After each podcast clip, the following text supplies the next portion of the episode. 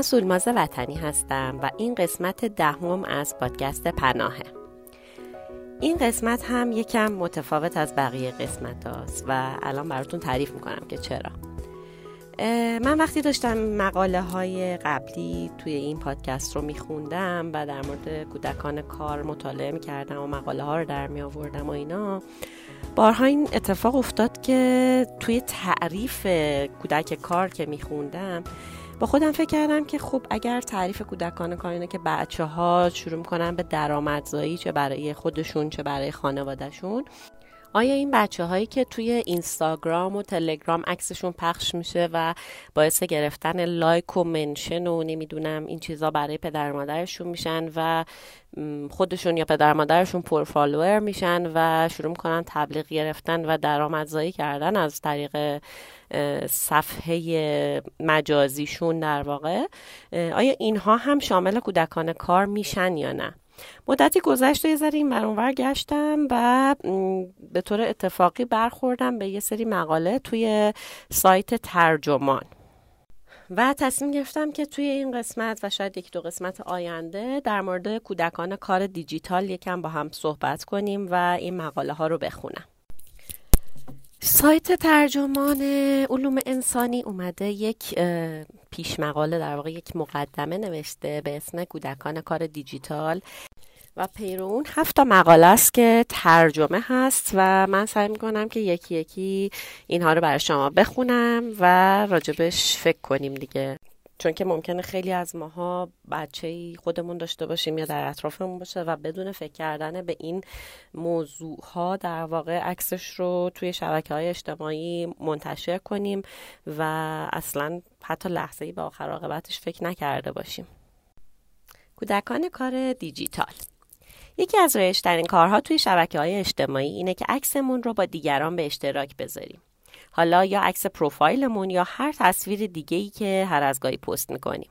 معمولا برای گرفتن هر کدوم از این عکس‌ها و انتشارشون کلی حساسیت به خرج میدیم و دست آخرم همیشه نتیجه چندان رضایت بخش نیست.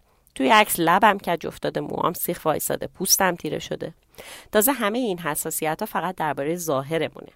علاوه بر این شاید دلمون نخواد همه اونها که ما رو می‌شناسن یا نمی‌شناسن صرفا از روی یه عکس درباره ویژگی های شخصیتیمون قضاوت کنن. این حقمونه. اما یه لحظه صبر کنیم برای انتشار عکس بچهمون آیا همینقدر وسواس نشون میدیم؟ یا همینقدر نسبت به قضاوت دیگران درباره حال و آینده بچه حساس هستیم؟ برای بعضی از ما همین که کودک قشنگ خندهدار حرف می‌زنه یا توانایی بامزه و خارق ای از خودش نشون میده کافیه. گوشیمون از جیبمون در میاریم چند تا عکس خوب می‌گیریم و انتشار. واقعا دیگه با چه چیزی بهتر از عکس دست اول بچه ها میشه صفحه شخصیشو پر کنه آدم؟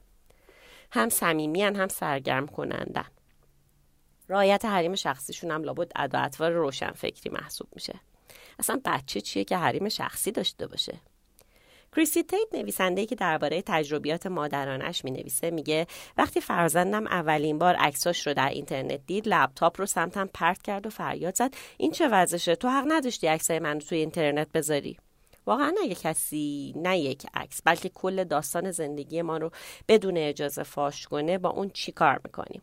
والدین امروزی این افشاگری رو از سونوگرافی های دوران جنینی شروع می‌کنن و تا عکس های ناگهانی و مسخره ده دوازده سالگی ادامه میدن. نتیجه این میشه که همه می‌فهمند فرزندان اونها چقدر بچه ننه دماغو لجباز یا بد اخلاق میشن و چه وقتایی جاشون رو خیس می‌کنن. کودکان هم بعضا مجبورن هویت دیجیتالشون رو اجبارا تا آخر عمر تحمل کنن.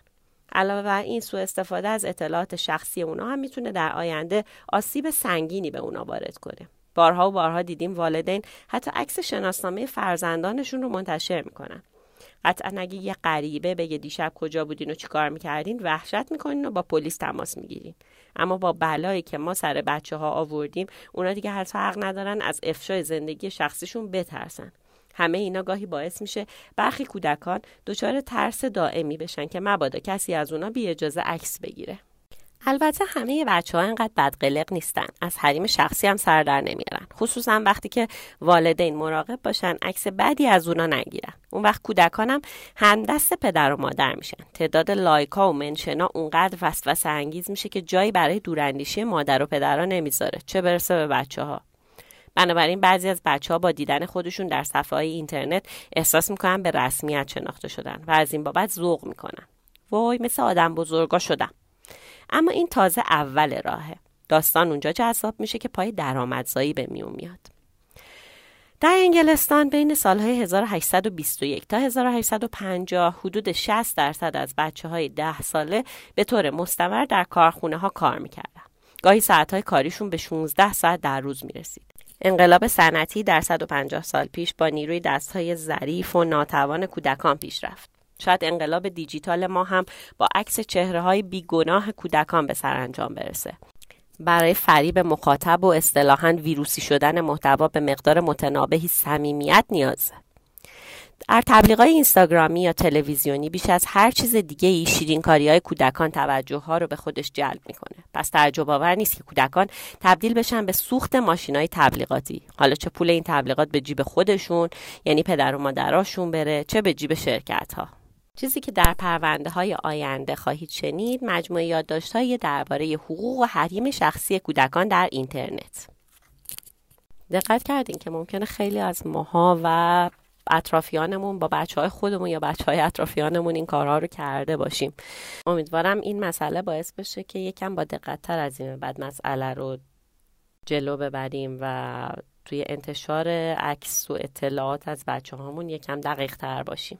اولین پرونده که می‌خوام براتون بخونم پرونده در مورد عکس های بامزه از بچه ها عکس خندهداری از بچهتون گرفتین؟ لطفا منتشرش نکنین. بچه ها وقتی اولین بار اسمشون رو در اینترنت سرچ می‌کنن چه احساسی پیدا می‌کنن؟ این متن به قلم تیلور لورنس و با ترجمه بابک تحماسبی نوشته شده. اسم همه کودکانی که توی این نوشته از اونها نام برده میشه مستعاره و همه اونها با اجازه والدینشون با من صحبت کردن چند ماه بود که کارا جرأتش رو جمع می‌کرد تا درباره چیزی که در اینستاگرام دیده بود با مادرش صحبت کنه. مدتی پیش کارا 11 ساله فهمید که تقریبا در تمام طول عمرش مادرش عکسایی از اون رو بدون اجازه قبلی در اینستاگرام میذاشته. میگه می‌خواستم موضوع رو مطرح کنم. دیدن خودم در اینستاگرام حس عجیبی داشت و گاهی عکسایی از من اونجا بود که دوستشون نداشتم. مثل اغلب بچه های امروزی کایرا هم غرق در رسانه های اجتماعی بزرگ شده. فیسبوک و توییتر و یوتیوب قبل از اینکه اون به دنیا بیاد تأسیس شده بودن و اینستاگرام هم همزمان با دوران طفولیت اون ایجاد شد.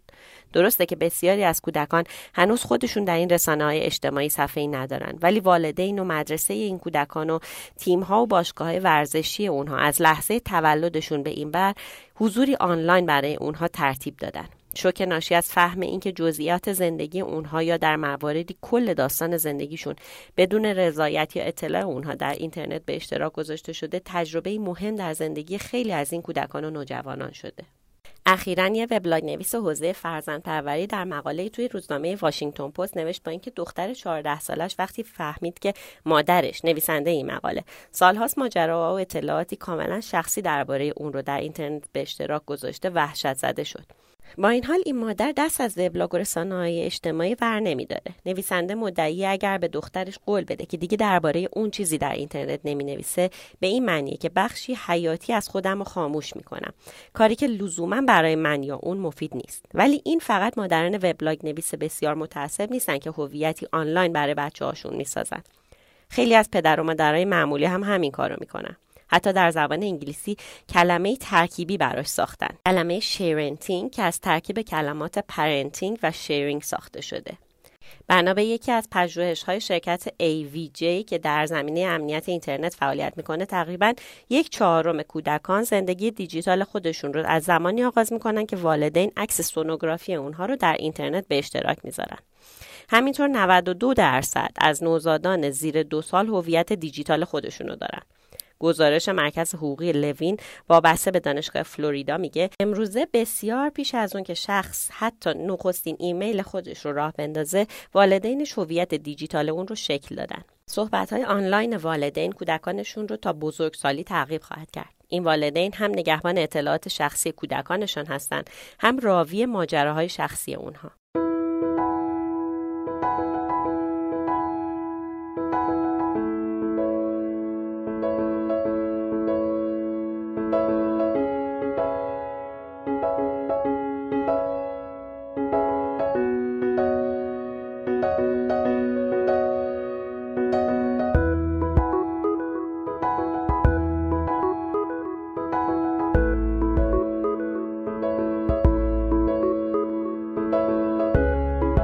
مهد کودک ها و مدارس ابتدایی معمولا تصاویر کودکان رو در وبلاگ یا اینستاگرام و فیسبوک به اشتراک می‌ذارن تا والدین شاغل حس کنن از زندگی کودکانشون باخبرن نتایج و لحظات کسب امتیازهای ورزشی که بخشی مهم از فعالیت های فوق برنامه هستن به صورت آنلاین ثبت و ضبط میشه.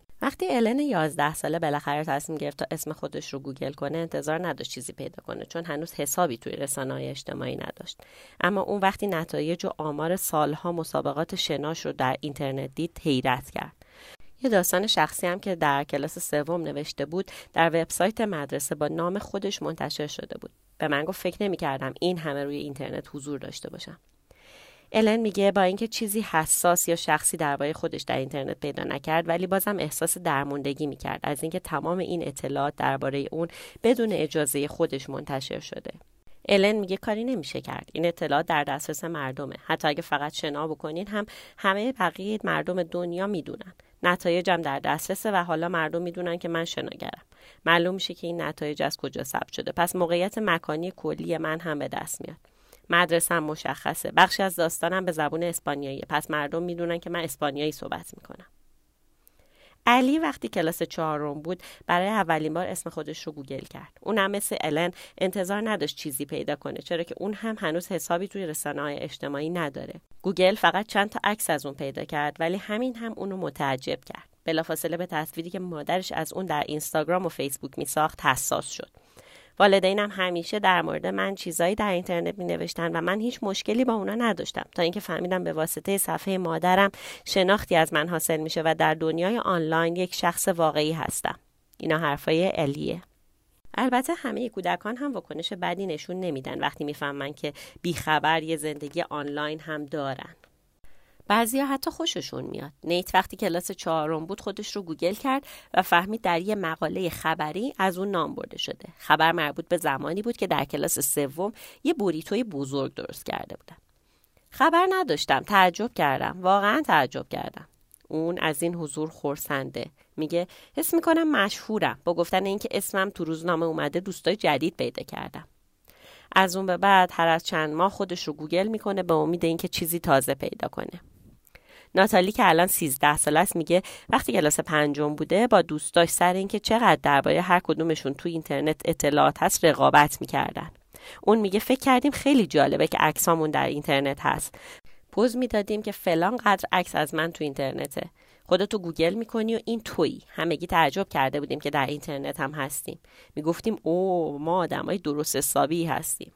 والدین ناتالی درباره گذاشتن عکسای اون در های اجتماعی سختگیرن در نتیجه فقط چند تا عکس از ناتالی در اینترنت پیدا میشه ولی اون دلش بیشتر می‌خواد. نمی‌خوام خودم رو از دنیای خارج جدا کنم و فقط دو تا عکس از من تو اینترنت باشه. می‌خوام شخصی باشم که واقعا هم یک شخصه. می‌خوام مردم منو بشناسن. کایرا و سایر نوجوانان میگن امیدوارن حد و حدودی برای والدینشون ترسیم کنن. کارا می‌خواد این بار که مادرش می‌خواد چیزی درباره اون توی اینترنت بنویسه باهاش صحبت کنه. و این دختر 11 ساله خواهان حق وتو برای عکسایی که مادرش می‌خواد از اون توی اینترنت بذاره. اون میگه همیشه دوستان به من پیام میدن یا میگن وای این عکسی که مامانت ازت گذاشته خیلی نازه و من واقعا معذب میشم. هایدن که ده سالشه میگه چند سال پیش فهمیده که والدینش یه هشتگ مخصوص با نام خودشون به عکسای اون در اینترنت اختصاص دادن. حالا اون این هشتگ رو تحت نظر داره تا مبادا والدینش عکس خجالت آوری ازش به اشتراک بذارن. لحظه ای که بچه ها برای اولین بار می‌فهمن زندگیشون عمومیه دیگه راه برگشتی نیست. چند نفرشون به نویسنده گفتن که این مسئله انگیزه ای شده که در تلاش برای کنترل وجهشون بخوان خودشون صفحه در رسانه های اجتماعی داشته باشن. ولی خیلی از اونها هم سرخورده میشن و پس می‌کشن. الان میگه هر وقت کسی دور برش تلفنش رو در میاره استراب می‌گیره که شاید عکسش رو بگیرن و جایی به اشتراک بذارن. همه مدام دارن نگاه می‌کنن و دیگه هیچ چیز فراموش نمیشه. هیچ وقت تموم نمیشه. تلاش های انجام شده تا به کودکان کمک کنند که این مسیر رو پشت سر بذارن. رفته رفته دبستان های بیشتری دوره های سواد دیجیتال برگزار می‌کنن. جیم که هفت سالشه میگه درباره حضور اینترنتیش تا حدودی از مدرسه و به واسطه یک ارائه درباره امنیت آنلاین یاد گرفته. پدرش هم درباره رسانه های اجتماعی به اون هشدار داده و قبل از اینکه عکسی از دخترش در اینترنت به اشتراک بذاره ازش تایید می‌گیره. با این حال جین هنوز هم نگرانه. هنوز کوچیکتر از اونه که خودش در اینترنت بچرخه. ولی حسش اینه که خیلی از اطلاعاتی که درباره اون توی اینترنت وجود داره خارج از کنترلشه. اون میگه اصلا خوشم نمیاد کسایی که حتی نمیشناسمشون چیزایی درباره من می‌دونن. شاید هزاران یا میلیون ها چیز درباره من روی اینترنت باشه. اندی هفت ساله همیشه حواسش هست تا عکس نامناسبی از اون نگیرن. یه بار مچ مادرش رو گرفت که می‌خواست از اون هنگام خواب عکس بگیره و یه بار دیگه وقتی داشت یه رقص مسخره انجام می‌داد. بلافاصله به مادرش گفت که در فیسبوک به اشتراک نذاره و مادرش هم به حرفش گوش کرد اندی فکر می‌کنه اون عکس خجالت آور بودن بعضی از قانونگذاران هم به این موضوع وارد شدند. در سال 2014 میلادی دادگاه عالی اروپا حکم داد که ارائه دهندگان اینترنت باید به کاربران حق فراموش شدن بدن. طبق این تصمیم شهروندای اتحادیه اروپا می‌تونن درخواست بدن تا اطلاعات مخرب مربوط به گذشتهشون مثل جرائمی که در زیر سن قانونی انجام دادن از نتایج جستجوی گوگل حذف بشه. در فرانسه قوانین سختگیرانه حریم شخصی به کودکان اجازه میده از والدینشون برای انتشارات جزئیات شخصی و خصوصی زندگیشون بدون کسب اجازه شکایت کنن. در آمریکا ولی چنین حمایتی از کودکان و نوجوانان نمیشه و خیلی از اونا مجبورن مواظب باشن. الن میگه واقعا باید محتاطانه زندگی کرد. جیمی پاتنام مادری اهل ایالت جورجیا توی آمریکا میگه تازگی ها بیشتر حواسش به این واقعیت هست که خیلی از دوستای فرزندش هنوز نمی‌دونن چقدر اطلاعات درباره اونها در دسترسه. به تازگی در یکی از رسانه‌های اجتماعی دیده بوده که یه فرزند دوستش یه طول سگ گرفته. وقتی اون کودک رو دیده ماجرا رو به میون کشیده. بچه وحشت زده نگاش کرده. اون بچه اصلا درک نمی‌کرد چطور جیمی این اطلاعات ظاهرا شخصی رو به دست آورده. اون میگه این اتفاق باعث شد بفهمم این بچه ها نمی‌دونن چه چیزایی مدام در اینترنت به اشتراک گذاشته میشه. حالا جیمی مراقبه که چه چیزی رو فاش می‌کنه. اون میگه یه جورایی حسش اینه که گویا با گفتن هرچی درباره اونها می‌دونیم شورش رو در میاریم. این مقاله برای من خیلی جالب بود. به طور اخص اون بخشی که در مورد تصاویری بود که مهد کودک ها و دبستان ها از بچه ها روی سایتشون می‌ذارن. من خودم بارها از دیدن عکس های بچه هم توی سایت مدرسه ذوق کردم توی اینستاگرام مرسه خوشحال شدم و حتی دوستام که بچه های کوچیکتر دارن عکس هایی از بچه هاشون که توی مهد کودک کاری داشتن انجام می‌دادن و برای من فرستادم و من اصلا صفحه اون مهد کودک رو شروع کردم فالو کردن که بچه دوستم رو ببینم فرزن. و خب یک عالم بچه دیگه هم هستن و ممکنه که پدر و مادرشون نخون که مثلا من یا هر کس دیگه ای اونجا رو ببینه و بچه هاشون رو ببینه در واقع. و این یک کار تبلیغاتی برای اون مدرسه یا مهد کودکه و در واقع داره از این بچه ها کسب درآمد می‌کنه. و خب این قانونا اینه که بچه رو تبدیل به کودک کار دیجیتال کردن. و خب این خوب نیست. این بخش اول از این متنهایی بود که در مورد کودکان کار دیجیتال من می‌خوام براتون بخونم.